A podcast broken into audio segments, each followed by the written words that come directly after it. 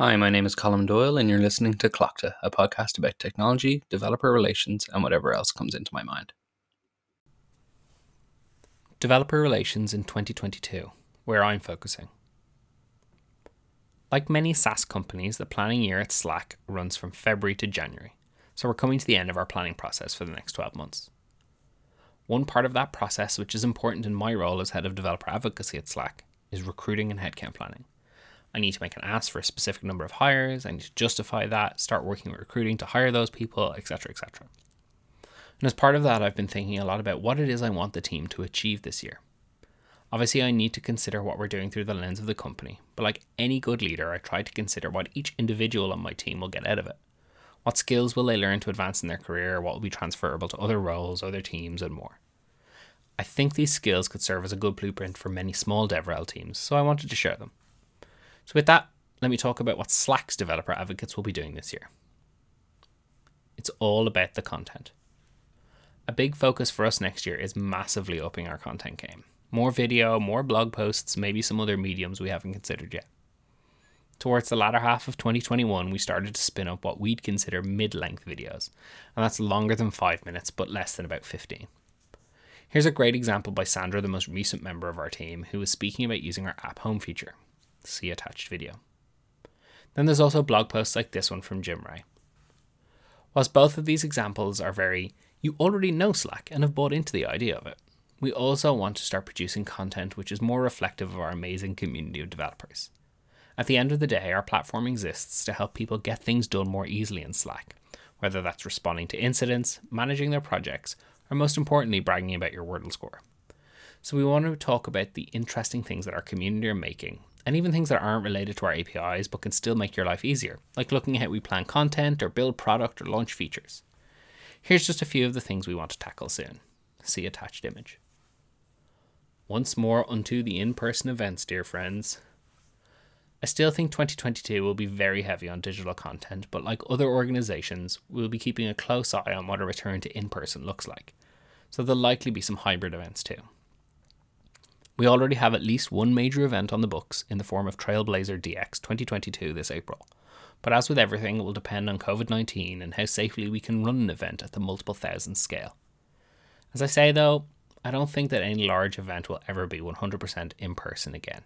Hybrid's here to stay. One message, many mediums. But fundamentally, COVID or otherwise, I think DevRel is a multimedia discipline now, so DevRel teams should have experience or an interest in generating content across all sorts of mediums. There are so many ways to help your community and make your content accessible to a wide range of folks, regardless of where they're based or their style of learning.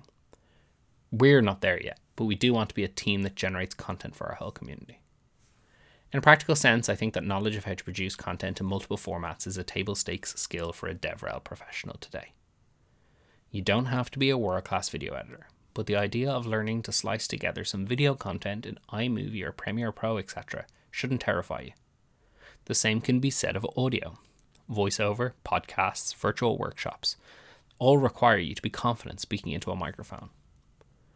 Similarly, you need to be confident in your writing. Blog posts, tutorials, even tweets. The written word is still important, no matter how much video or audio you pump out. I think what's going to be interesting is how much we could leverage short form video for technical content. If you look at the success other industries are having with the likes of Instagram Reels, YouTube Shorts, and TikTok, I can't believe that it's not going to be a useful way to get developer facing content to a whole new audience. For some examples of folks who I think are doing this well, I always look at what GitHub and Stripe are doing. Um, Michelle Mannering, bdougie, and Chris Traganos those teams are particularly doing great stuff staying close to the product. In a post last year called Getting Better at Developer Relations, I spoke about the importance of being developer zero and working closely with product managers. I definitely still believe that to be true, and I've started to think more about how our team should balance that work with the content creation work. When I do, I envisage it as a circular thing, because each part of a developer advocate's job is wholly dependent on the other. You cannot create value for your community if you're not pushing your product team to build things that solve their problems. And you cannot get valuable feedback to bring to your product team if you're not sharing ideas, sharing information, and ultimately building a relationship with your community. If you're only ever pitching your product, then congratulations, you work in sales and marketing, and I wish you well.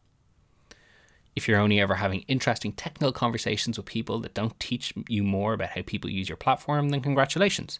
You're a well funded, distinguished engineer, and I wish you well. Developer relations or advocacy sits somewhere in the messy middle.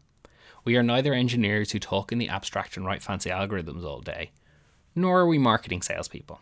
You need to be comfortable living in that grey area. At Slack, developer relations sits inside the product org alongside the platform product managers, so it's easy for us to build and maintain these relationships with them. Wherever your team sits, though, you should put in the effort, as product managers are one of the most important partners you have.